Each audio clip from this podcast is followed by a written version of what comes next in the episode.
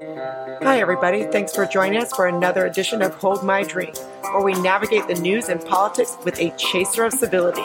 I'm your host, Jen, inviting you to grab your favorite beverage, sit back, and imagine with us how to create a new American identity together.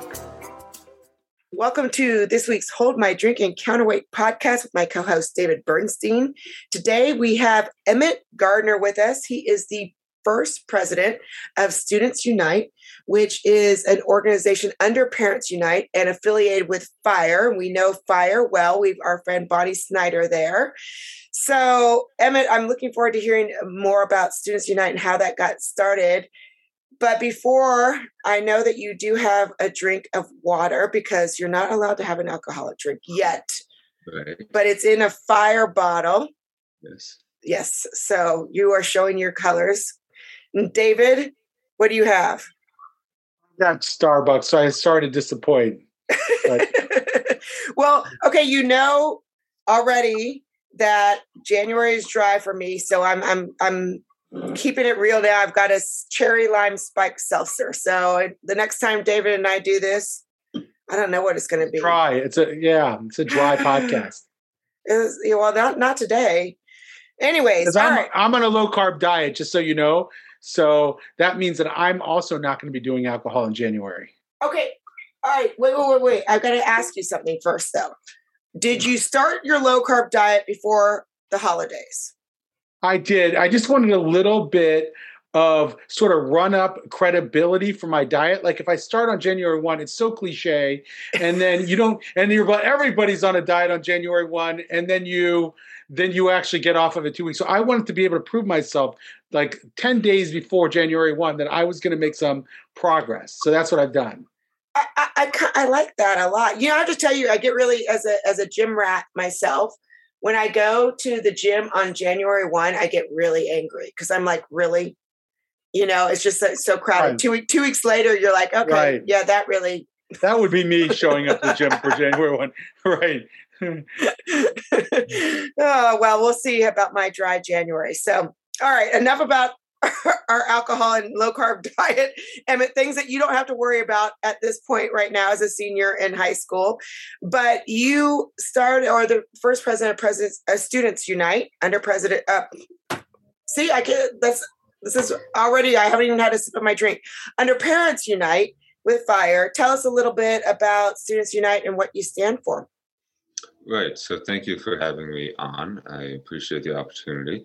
Um, students Unite is a network of students uh, who learn the importance of our three principles, which are open inquiry, viewpoint diversity, and normalized dissent in K through 12 education. And they work to advocate for those principles through setting up clubs, uh, holding events, and um, generally just doing it in their classrooms, uh, which is uh, an important aspect of maintaining a, a, culture of disagreement that we want to uh, reaffirm in K 12 education that we see diminishing a bit um, in, in, the in the past few years. I love that that that word is a culture of disagreement. Right. Yeah, and then you also said something too that I really like: normalize dissent. Can you mm-hmm. I mean, what does that mean to you? Like, what? Because I, for me personally, I think disagreement is a good thing, but we have gotten to the point where disagreement and dissent is frowned upon. So, can you elaborate a little bit more on what a culture of disagreement looks like to you? Sure. Yeah. So, what we try to do is make sure that everyone is comfortable in disagreeing with each other, and that requires a lot of practice and work. You can't just go at it and start disagreeing with your teachers and peers. Uh, it, it, requires a lot of deliberation prior to implementation. But um, the the idea is to train kids to um, learn the, the correct methods to disagree productively, actually contribute to a conversation instead of doing it in, in a rash way, um, and and then and then making sure that a, a disagreement is um, is tolerated and uh, can it can flourish in an environment of academic inquiry. So we uh, help kids disagree with their friends if they're in a peer group where um, it's pretty ideological, ideologically homogenous. We help uh, those dissenters, those um, mi- minorities uh, out, and then also in classrooms as well. Disagreeing with uh, teachers is the next step up. I, I, in my eyes, it requires a bit more training, but um, it, it, it, in implementation, it's, it's very successful. That's great. How how many young people have you guys been able to reach so far? Is it is it just in its very early stages, or is it at this point you becoming more of a mass movement? It's in its very early stages. Uh, we've um, amassed a, a, network of around 30 like really um, committed students who have um, reached around uh, you know, in the neighborhood of a couple thousand kids through um, online uh, communities and podcasts and starting clubs and things like that. Um, we have been working with Fire a lot. Uh, Fire K through 12 runs um, discourse clubs, and we've been mm-hmm. trying to set those up across the country. And their page has had um, a few hundred thousand um, people visit every year or so. So um, we're we're we're building up. It, it is in its infant stages, but uh, you know we're we're trying to gain that momentum. You find that the students that you've been able to reach so far are ideologically inclined in one direction or the other? Are they do they tend to be center right or center left, or is it about equal? It is about equal, and this is something that we've we're very proud of um, at Students Unite is maintaining a um, a, a, pretty equal ideologue um, of, of, sample size of, of student. Generally, though, um, you know, people who are turned off by the organization might see it as um, a, a, conservative or right wing thing, just because of the grounds that that Parents Unite has, and um, different. Sometimes the loudest voice in the room is uh, conservative, given that um, the academia tends to lean left in a lot of ways, and that's a, a lot of uh, a lot of our focus is on that. But we make a an effort to um, to make sure that our arguments uh, rely on viewpoint diversity and inclusion rather than subtraction of ideas and um, you know shutting down anything uh, that that would be considered of the other side. So we actively try to encourage more left-leaning uh, students to join, and they they are comfortable in the organization. A lot of times they agree with the ideas that we are um, trying to prevent from infiltrating the classroom as orthodoxy, but they recognize the importance of um, a, a, an objective education. So they're able to um, still advocate against that, even though they agree with it. Emmett, tell us a little bit about, for those listeners who don't know, about the parent organization Parents Unite and how they started and then how it has evolved to include Students Unite. So, Parents Unite um, was founded, I believe, uh, quite recently um, by a group of parents who are um, seriously concerned with the uh, the the lack of viewpoint diversity in their kids' education, and um, we, have seen the the Parents Unite uh, group grow significantly over the past um, few months, as well as we, we, recently had a conference in Boston, and I believe we're going to have one um, again in the coming years, uh, hopefully. Great but, conference, by the way. It was excellent. Yeah, it, it was. Mm-hmm. Yeah, they, they really pulled that one off very nicely. But I, I got in contact with Parents Unite through Fire. I was working uh, on the discourse clubs with them, and uh, they they they were welcoming of students. They really wanted the student perspective on these issues because a lot of times it is the teachers and the parents talking, and that's the entirety of the conversation basically. So nobody gets the student perspective that much. Um, everyone it's almost like they're pawns. So what parents unite is trying to do with students unite is uh, take a step back and start to include the population that w- is affected most by the problem that they're seeing. Hmm. if you um, if you had a student who felt that they were being sort of indoctrinated on some of the issues of the day. I mean, obviously, we talk whether you call it critical race theory or not. Um, you know, sort of uh, getting a racial essentialist point of view at school. Would you coach them through how to deal with that? Um, how, how are you preparing students to deal with these conversations that are more often than not being sort of imparted in a in a single voice in a single viewpoint?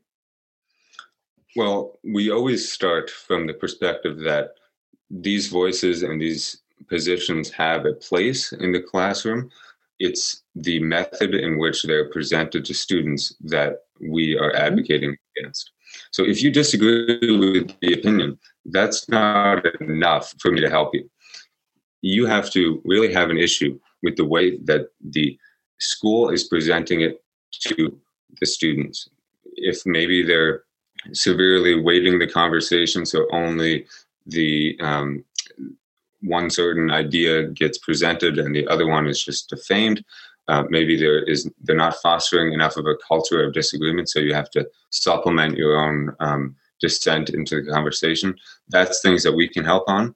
Uh, we don't we don't provide arguments for people to argue against critical race theory at all, um, and and it's it's really about maintaining the the purpose of education, which is to fill the children with a nuanced understanding of the world's issues, and you can't do that when there's only one voice in the classroom. So, give an example of have you come across a situation where you've had to come in as Students Unite and train, counsel, mentor? What did that look like? Right. So, chiefly, uh, our biggest concerns are with helping students um, feel as though they are confident in bringing up other positions. A lot of times they already have these positions, they're articulated in their heads um, to some degree, um, but they are not experienced enough to actually bring it up in the classroom. So, probably, uh, you know, we've dealt uh, a lot of times with students who are in classrooms that are everyone in in in the in the room repeats the same dogma. It's just not fulfilling as a class and um, it's honestly quite um, like d- disrespectful to the uh, the the notion of intellectual inquiry. So so that's what turns them off, and that's what drives them away from the conversation. So we help them enhance the the, the classroom environment by bringing in those uh, opposing um, sides. So, for example, there was uh, one girl at this um, school in Massachusetts who uh, was in this class who that um, almost every day they would have a discussion about a, a, a topical issue. I, I, believe it was like a civics class, and um, it, it, was just one one side being represented in the classroom. Nothing that uh, you know would be out of the ordinary. Unfortunately, in in um, many of the cases that we deal with, so we, helped her um, develop a, a, sort of way of presenting her ideas. Uh, here's what not to do. Here, here's what uh, you should do. And uh, over the span of a couple months, I think that uh, the classroom is much more ripe with dissent. Uh, she she first kind of uh, raised in a contrary position to the prevailing notion, and then as we had predicted, other kids started to disagree with the prevailing notion as well so that made her more, more comfortable. And now I think the classroom is uh, much more productive. So that was one of our successes, and we're very proud of that. Um, so, you know, to to know how to dissent from a prevailing opinion means that you have to have a sense of what the range of opinions are. So, for example, if you went to a school, um, you're a high school senior, you're in social studies class um, or government class, and they they discuss Ibram X. Kendi's book, How to Be an Anti-Racist, and that's the only thing you're teaching. For you to be able to ask your teacher to present a more rounded perspective, you'd have to be able to know that John McWhorter just came out with a new book called Woke Racism. Is that part of what you do to equip students to be able to have these conversations?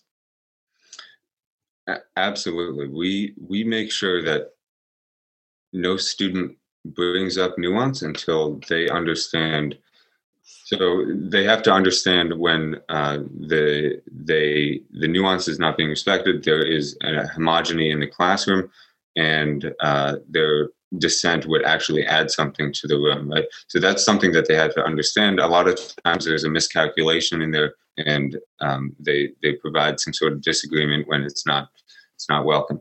And the second thing they have to understand is um, the actual subject matter and how to raise the uh, the the notion that would be most um, productive for the conversation. Uh, a lot of times, kids when they first start out, they they go on um, these dramatic like uh, anecdotes and they talk about all these different things. So we we we make sure that they are focused. We try to promote um, scholarship, acad- academics. Um, in, in, in the sense that we we provide books, materials, and recommendations um, for any kid struggling with uh, any sort of homogeny in their friend groups or otherwise. So, in your example, um, if a kid was in a classroom and they were teaching how to be an anti-racist, uh, and they came to us, we would provide them books by Thomas Sowell, uh, John McWhorter, um, people like that. On the other hand, we've had kids come to us who are in um,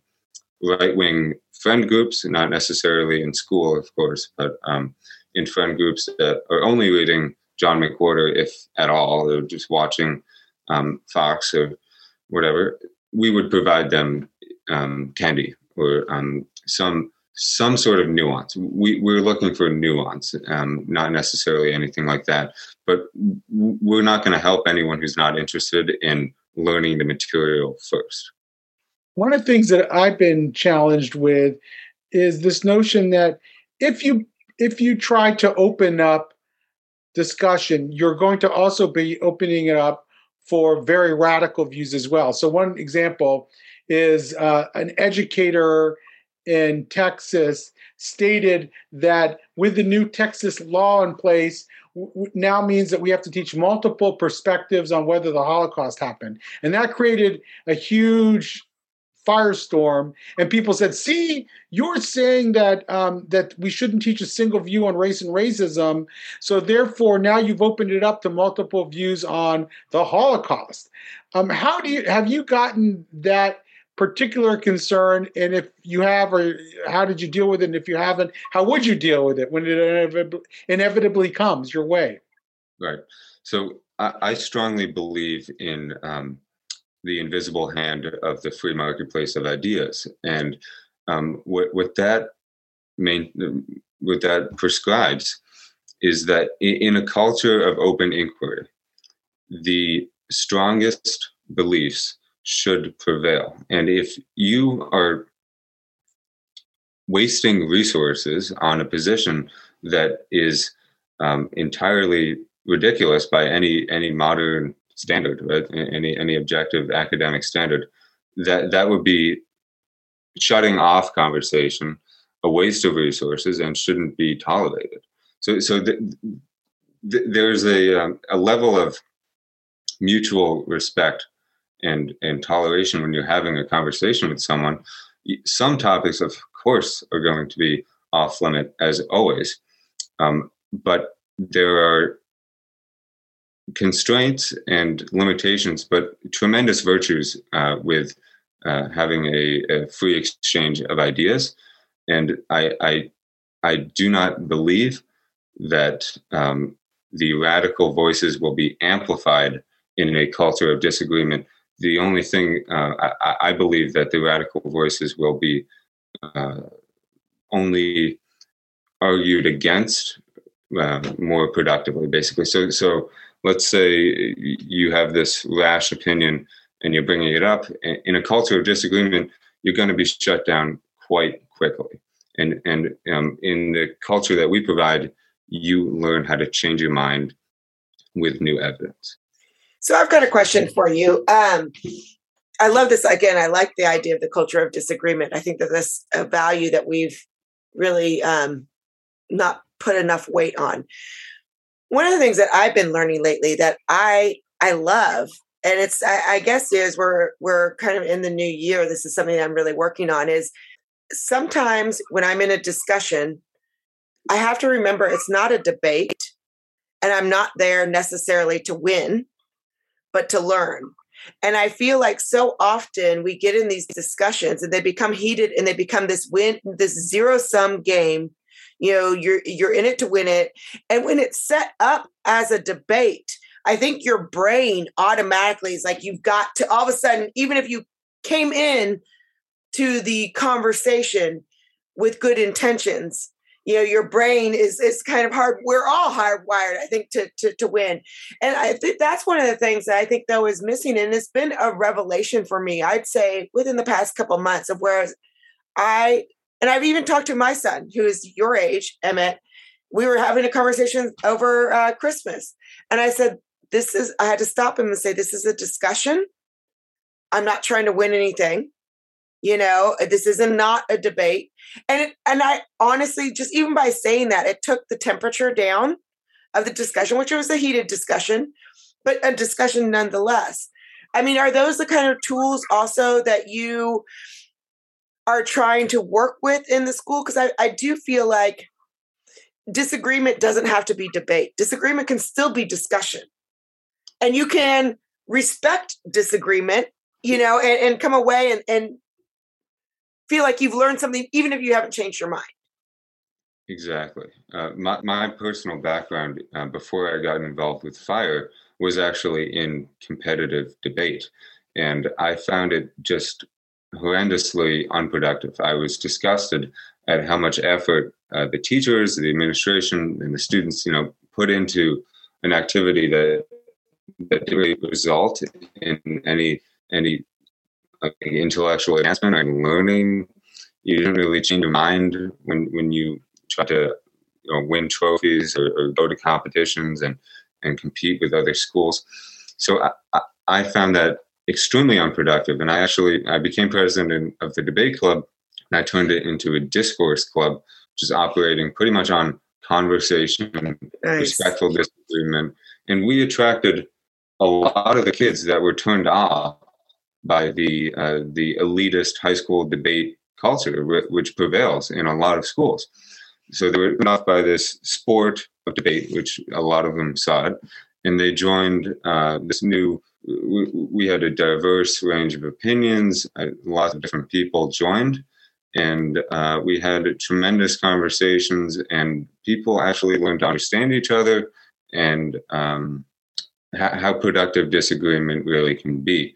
Um, I think the the Boston we're, we're, working with the Boston Globe. We're going to do a story on the club I ran because there was two students uh, who during the actual debate club I was friends with them both. They were as ideologically distant as you can imagine, and they could not even cooperate with each other. They were so they were so you know disagreed with each other, move on, like whatever it, it was awful. And then uh, they both joined the Discourse Club after I changed it, and they're very good friends now. So uh, the Boston Globe is going to do something on that soon, I hope. Um, but but that's really what happens. You build friendships, you learn to understand each other. That's what's missing in these schools. And the culture uh, that that we promote in schools with the debate clubs and the the orthodoxy just amplifies and and uh, really limits our ability to get along with each other. Yeah, I mean, well, that brings up something I've been um, waiting to ask you about is is how how you got into this. So you answered that a little bit with, and I love that. So you turned a debate club into a discourse club. That is awesome, and I know that Fire has discourse clubs as well. Is that right? Are they called discourse clubs within Fire that they help to promote? Yes. yes. Yeah.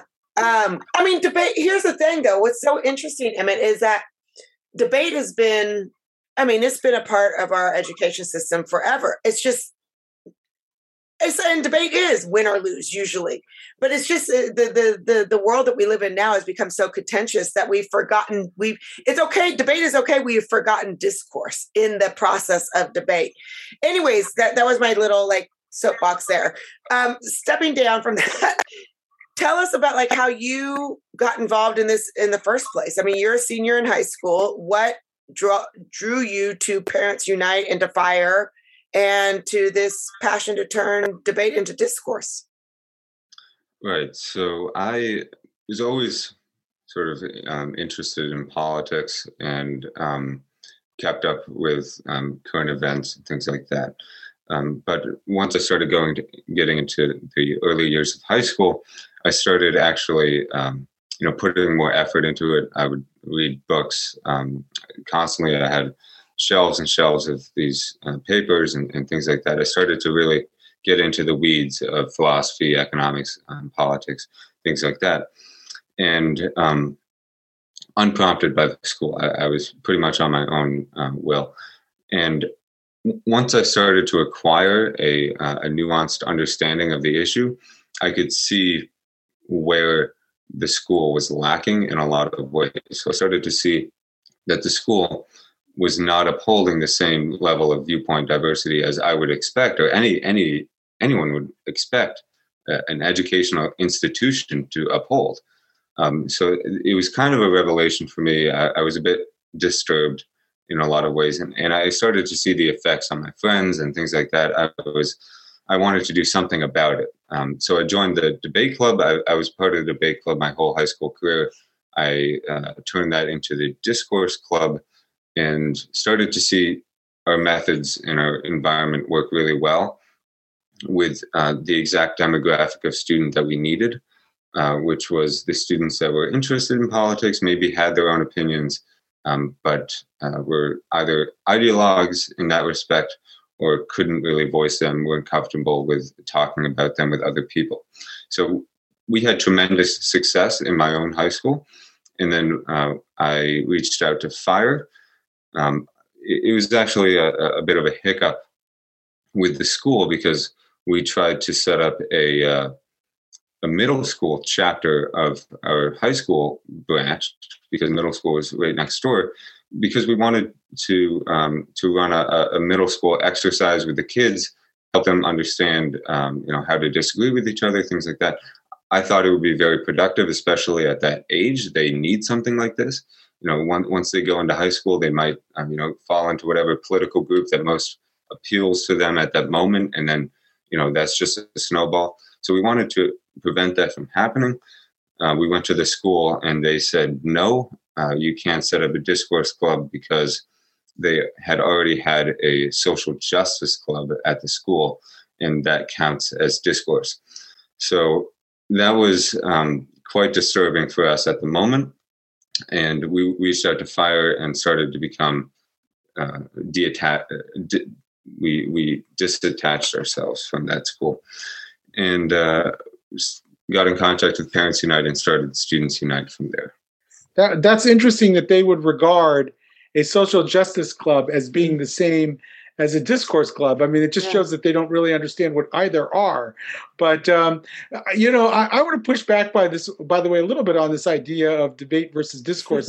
as uh, Jennifer knows, I, I I'm a I'm a fan of debate, but not necessarily the kind of debate that that you do in a lot of high schools or colleges, the kind of rehearsed debate, but rather sort of more, um, you know, argumentation, the kind of th- where where two people or three people or whatever are sitting around and they're talking about an issue and they're just going back and forth. And um, I just had on another podcast uh, Rob Litan, who is uh, a Brookings institution scholar. He's written book on debate-centered education, and he believes that and oh, you can teach almost any subject better, including math and science, by setting up debates among students to go back and forth and think through issues and that's that teaches you a method of thinking that uh, critical thinking that can serve you on any set of subjects and throughout life um, and I, I, regard that, by the way, as not different from discourse. It's just a kind of discourse. Um, and I'm wondering if you've thought about that and how, if you've thought about how discourse and debate intersect. Absolutely. Um, w- one of the, the key differences I, have seen w- between debate and discourse is debate is more exercise fo- focused and uh, you know helping you develop the um, the analytics and the machinery behind making an argument um, and speaking and things like that. And discourse is presenting your own views and um, trying to have conversations with people. And I do see a clear overlap there. I, I try to encourage um, in our exercises that we do. Um, I try to encourage kids not to take their own position as as much as they would like to, and uh, really understand why putting ideas in conflict with each other produces a um, a an excellent educational environment and educational outcome for them. So so there's significant in, uh, overlap. The part of debate that I want to dispose of is the competitiveness. Right. You know, it just I think in some ways it's it's a bit of a semantics issue because I think we're talking about really two very different kinds of uh, debate. The debate, the formal style of debate that you would t- that you would do in a high school club versus the sort of more freestyle debate that you might do with your friends. And I think actually it's that latter form that needs uh, more attention to because I think that helps us become better thinkers. All right. So, you know, David, you talk a lot about, you just said something that I think really hit for me, hit the nail on the head because you talk a lot about debate and you, through you, I've learned a lot about debate culture and, and, and, and you know, Jewish society and Jewish culture. But I really do think when you, when I hear you talk about debate, I think it really is discourse because it, it is this culture, let me go back to what Emmett said, is a culture of disagreement. Right. Which it is. That, that is a good thing. It doesn't have to be to disagree. Doesn't have to be a de- de- debate. I mean, I think debate sets up exactly what Emmett said. This someone has to win. Right. You know, versus learning or even disagreeing. I mean, you can disagree without winning. So I, I, I do think it maybe it is semantics. Right. You know, Rob Litan, the guy who I interviewed at uh, at Brookings, told me that he was a uh, high school and college debater, very high level. I think he probably was in the Ivies and all that. And he said that in his day, going back a long time ago, probably like 50 years, um, de- the debate was not uh, this formal process. It was actually just people arguing over key issues at the time, and it became a more formalistic process later. So that's what he believes needs to be done as an education tool. I completely agree with that, and I don't mean when I say debate, I literally don't even think about that style of debate that many high school and college students are doing. And maybe that's maybe the, the calling it discourse makes sense because so many other people do think of it in that way. They do. They do. Yeah, and so wait, David, uh, that's interesting to me. Did he lay out that transition? Like, is there a timeline for when debate became debate as we know it now in that competitive vein? I think he said about 30 years ago it started to change. And I, I, that's when I when I was in college, I briefly tried out, dabbled in formal debate, and which was really I thought it was okay. We're going to go around and and and to, you know argue like I grew up arguing around the dinner table, mm-hmm. and that's not what it was at all. It was that you you you get a like a, a, phrase and then you have to take positions on it you prepare speeches. And it's more about speech and i agree it's more about winning and not about learning to make effective arguments that help people understand each other and to really force you to to think deeply about all points of view and make sure that that you're that you become a stronger thinker and a stronger arguer as you go along. And i think that's mm-hmm. it's a really important skill set so on that note, on this this culture of, of disagreement and on these discourse clubs, uh, so obviously what I heard from you, Emmett, was it was your foray into creating the discourse club that then got you in touch with fire that then got you in touch with parents unite. How is that idea of discourse club is it is it i know you said at the very beginning to david's question that you have about 30 students but this idea of discourse clubs, how's that going? I mean, is there more than just your school? How I mean, I know that Fire also has to, you know, promotes discourse clubs. Where is that right now, um, going into 2022? All right. So we set up a, a discourse club uh, based on our ideas, and then um, a few months later, we got in touch with Fire, who we didn't even know had discourse clubs. So um, we, we were thrilled that they were setting up a network. Um, that network is um, very much in its infancy right now. And the problem I see is it's extremely hard to get these clubs set up, especially when you're concerning discourse, is because because you have to go through the administration first. mm. in the teachers. And we, I've already had lots of problems trying to convince them the importance of a discourse club. And I imagine that that can be uh, replicated through a lot of places. So Fire has had um, lot, lots of problems getting these set up, specifically because they go through the um, the administrators who want nothing to do with establishing a club that would, you know, may, maybe would voice any opinion that that might go against their social justice club. So, what I see is um, the avenue um, is going through the students. So that's part of the reason why I set up Students Unite. And this is one of the club options and resources we have available to all our members is uh, the discourse clubs. We, we, we push that on them, making sure that they are setting up these type of clubs in their school, get them excited about um, repurposing the, uh, the debate environments that they may already have in their school. So um, this is the angle that I that I'm attacking, and I think that uh, could yield some some pretty good, uh, fruitful discussions and some some significant weight. I do not think it's viable to go through the teachers.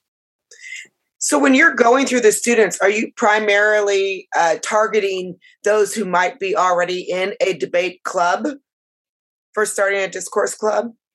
Oftentimes, we are, and um, part of that part of why that's successful is um, we're pointing out what could be and what they have. And um, they can pretty clearly see the stark contrast between them. A lot of times uh, they do not want to get involved with the discourse club because they're already invested in the competitiveness and they've already been to competitions and things like that.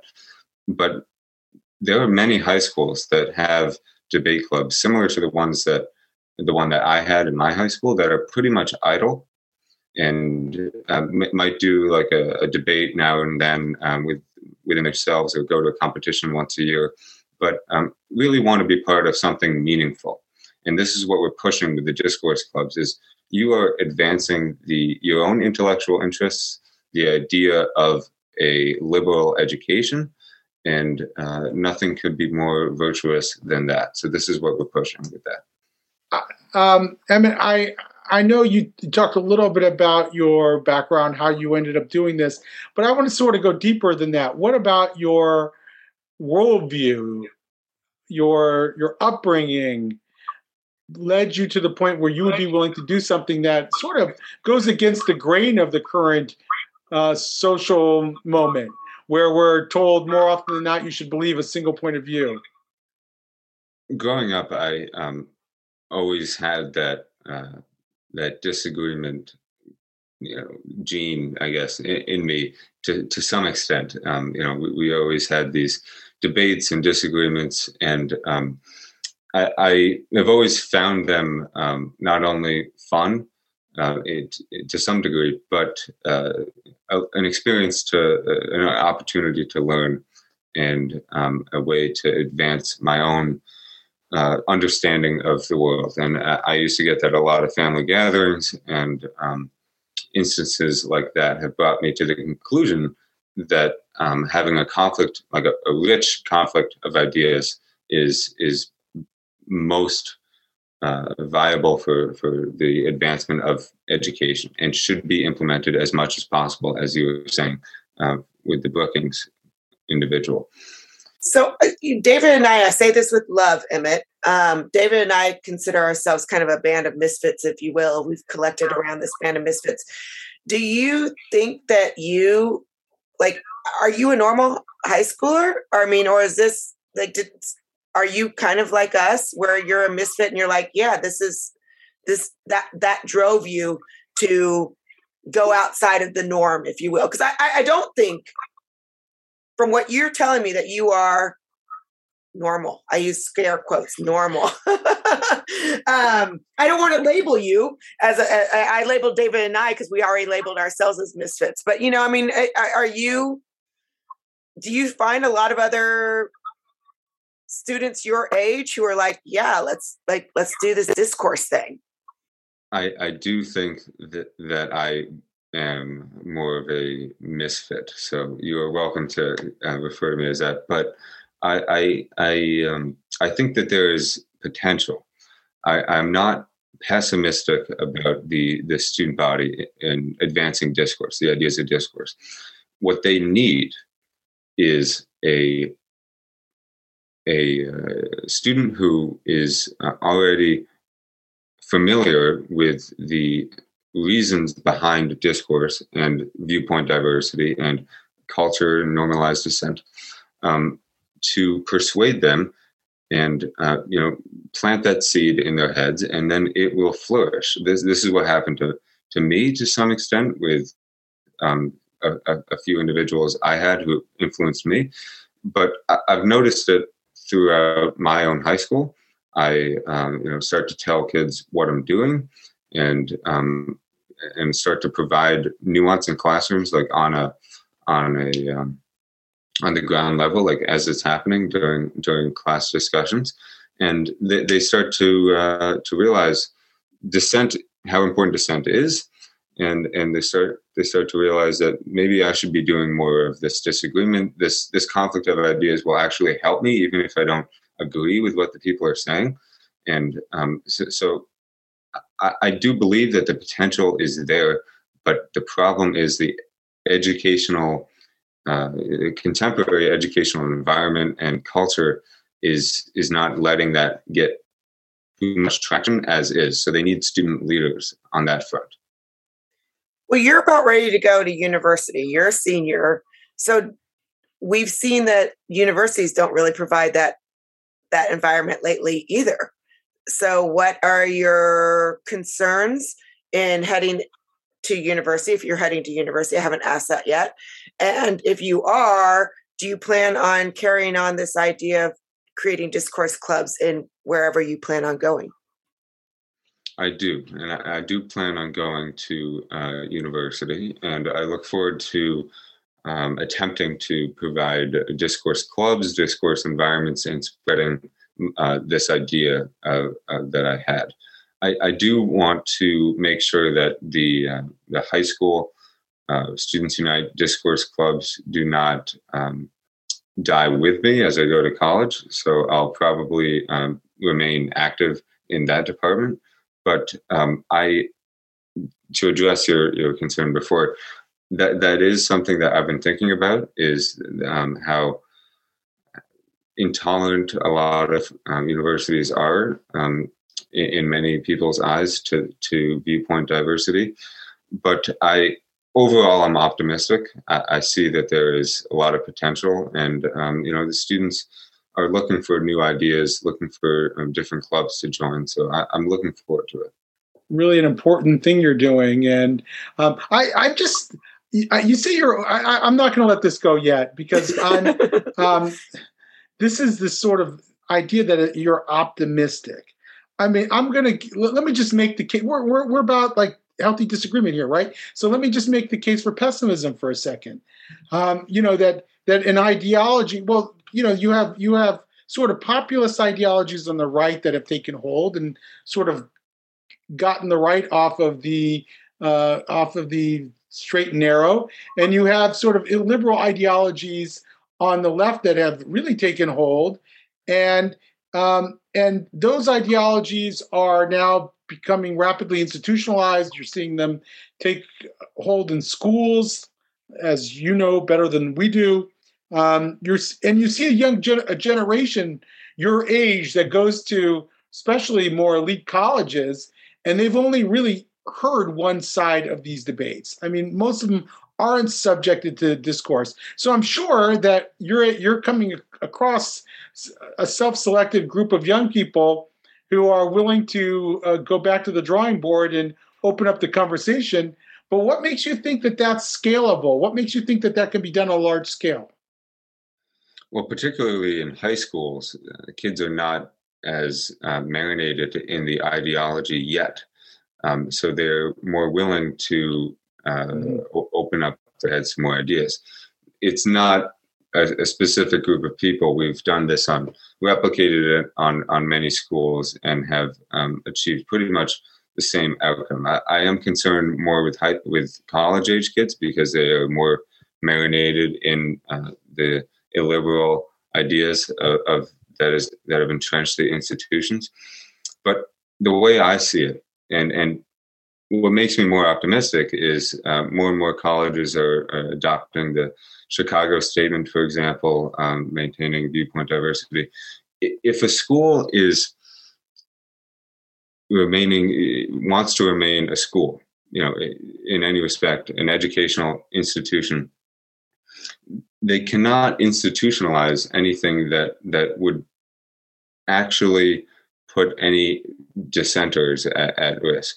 And I, I, say this with, with significant caution because I know that a lot of schools have had um, you know waves of radical students who who kind of influence the the curriculum and the teachers to some extent. But generally, though, I I, I believe that the um, first of all the high school student population is a, a rich deposit of students that if we mm-hmm. can tap into them now and uh, you know start to educate them on what a school actually should be they, they can employ them that in college.